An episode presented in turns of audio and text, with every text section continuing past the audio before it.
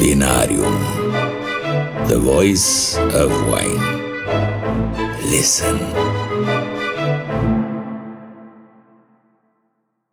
Îmi tai și mie 12 găini? Am rămas mut. Prietenul meu A era în fața mea cu o geantă de PVC, una din acelea în care se înghesuiau câteva zeci de pâini de dus la țară sau în care încăpeau bagajele unei familii de ugeserist plecată la Govora, pe lângă cele 3-4 sacoșe multistrat. Geanta plină de pui albi de gostat.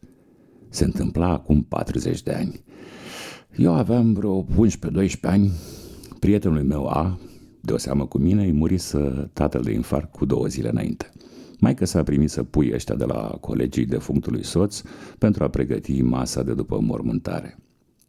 Pui ăștia ciudați, albi, slabi, înalți, nu-i vedeai în viață decât la televizor la realizările zootehniei socialiste. S-a ramificat în mine o dublă teamă, aceea de a deveni killer în serie și una specifică momentului în care te afli în preajma unui animal pe care nu l-ai mai întâlnit niciodată. Cum de ajunsese A la mine cu această cerere terifiantă? Eram prieten, trecuserăm prin multe năzbâtii, explozibili, capse de acetilură de argint, vâna de șerp și tritoni, arunca spray-uri în ghiena de gunoi în care ardea mocnit, căutări de crani și așa mai departe, dar să tai 12 pui? De fapt, cererea a venit cumva firesc. Cu aproape un an înainte, mi-am format, fără să vreau, reputația de orelist pentru găini, specializarea operația de amigdale. Singur cu mama acasă, fratele meu era ori în armată, ori la facultate la București, ne trezim cu o rudă de la țară care ne lasă o găină, vie, roșcată, solidă și gălăgioasă. După o zi și o noapte petrecută în cadă, fără apă, bineînțeles, găina devenise o pacoste pentru noi prin cotcodăceli, câriel și miros. Drept pentru care mama îmi pune găina în brațe și îmi spune să găsesc pe cineva să o taie. Ies în fața blocului cu animalul, mai mare rușinea, n-am putut să întreb pe nimeni. Uh, mă întorc în casă să caut un cuțit. Găina a rămas în uh, holul blocului legată de picior și de calorifer, zgomot, bătaie de aripi, cât să mă pună sub presiune și mai mare. Un cuțit. Singurul care ar fi fost pretabil era unul lung, lung, cu rizuri largi pentru pâine. Instrumentar redus de bibliotecară divorțată și băiat la pubertate. Când se renunț, hotărât să-i dau drumul Ligioanei pe stradă, s ar fi fost un spectacol, încad ochii pe ciocanul de tocat carne – pe o parte ciocan, pe o parte secure. Văzusem la țară că unii tăiau păsările cu cuțitul, trecându-le gâtul prin leațurile unui gard, alții puneau un picior pe scurmuș și pe celălalt pe aripi, ceea ce nu mă vedeam în stare, iar alții tăiau cu securea. Asta a fost. Tocătorul nostru a devenit instantaneu tomahawkului Vinetu la mine în mână. Ies cu găina, o pun pe trotuar, întorc privirea, dau. Se aude cimentul bordurii. Mă uit. De emoție am lovit biata găină cu partea de tocat. Aia fuge și sare cu gâtul zdrelit, eu după ea și dăi și dăi, animalul în mișcare, fugi, mai dăi și tot așa de vreo zece ori. S-a albit maică mea la față când m-am întors în casă cu găina tip șnițel cu pene. Dar rezolvasem o problemă. De la asta mi s-a tras și cu puii prietenului meu. Despre tăierea lor vinerea viitoare. Și tot atunci voi spune și ce legătură are povestirea de mai sus cu vinul. Tot atunci vom degusta, în cinstea celor cu numele de Constantin și Elena, Crama Gârboiu Constantin, Merlot, Cabernet Sauvignon și Fetească Neagră 2016, Crama Oprișor Cupola Sanctis Sfinții Constantin și Elena 2017 și un spumant uh, Muse Stars de la Cramele Reccaș. Epifanie, fetească neagră 2017 Niște ani în urmă, Sarica Nicolițel făcea senzație la IVCB Vinarium. Semne de întrebare se ridicau odată cu sprâncenele celor care nu aflaseră de marele restart declanșat de Viticola. Cu vinurile de astăzi înregistrăm la această rubrică o premieră. O voi formula explicit la finalul celor trei prezentări. Uh, Până atunci mai spun că la debutul noi entități vitivinicole Sarica Niculițel în piață, eram frapat de vinurile albe și roze tinere și exuberante.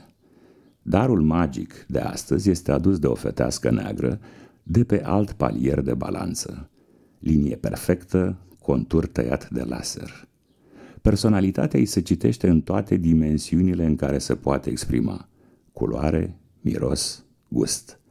Eleganță, fermitate, șarm. Practic, Alături de încă unul sau două vinuri de fetească neagră din același ordin, Epifanie poate schimba percepția asupra potențialului soiului, urcându-l spre palierul despre care a cărui existență știm, dar pe care nu-l vedem încă pentru că e deasupra norilor. Am fost tentat, defect profesional, să culeg și să așez în fața dumneavoastră, într-o tavă de argint, fructele, condimentele și stările care se desprind din acest vin. Ar fi păcat. E ca și cum v-aș povesti un film excepțional pe care vi-l recomand să-l vedeți.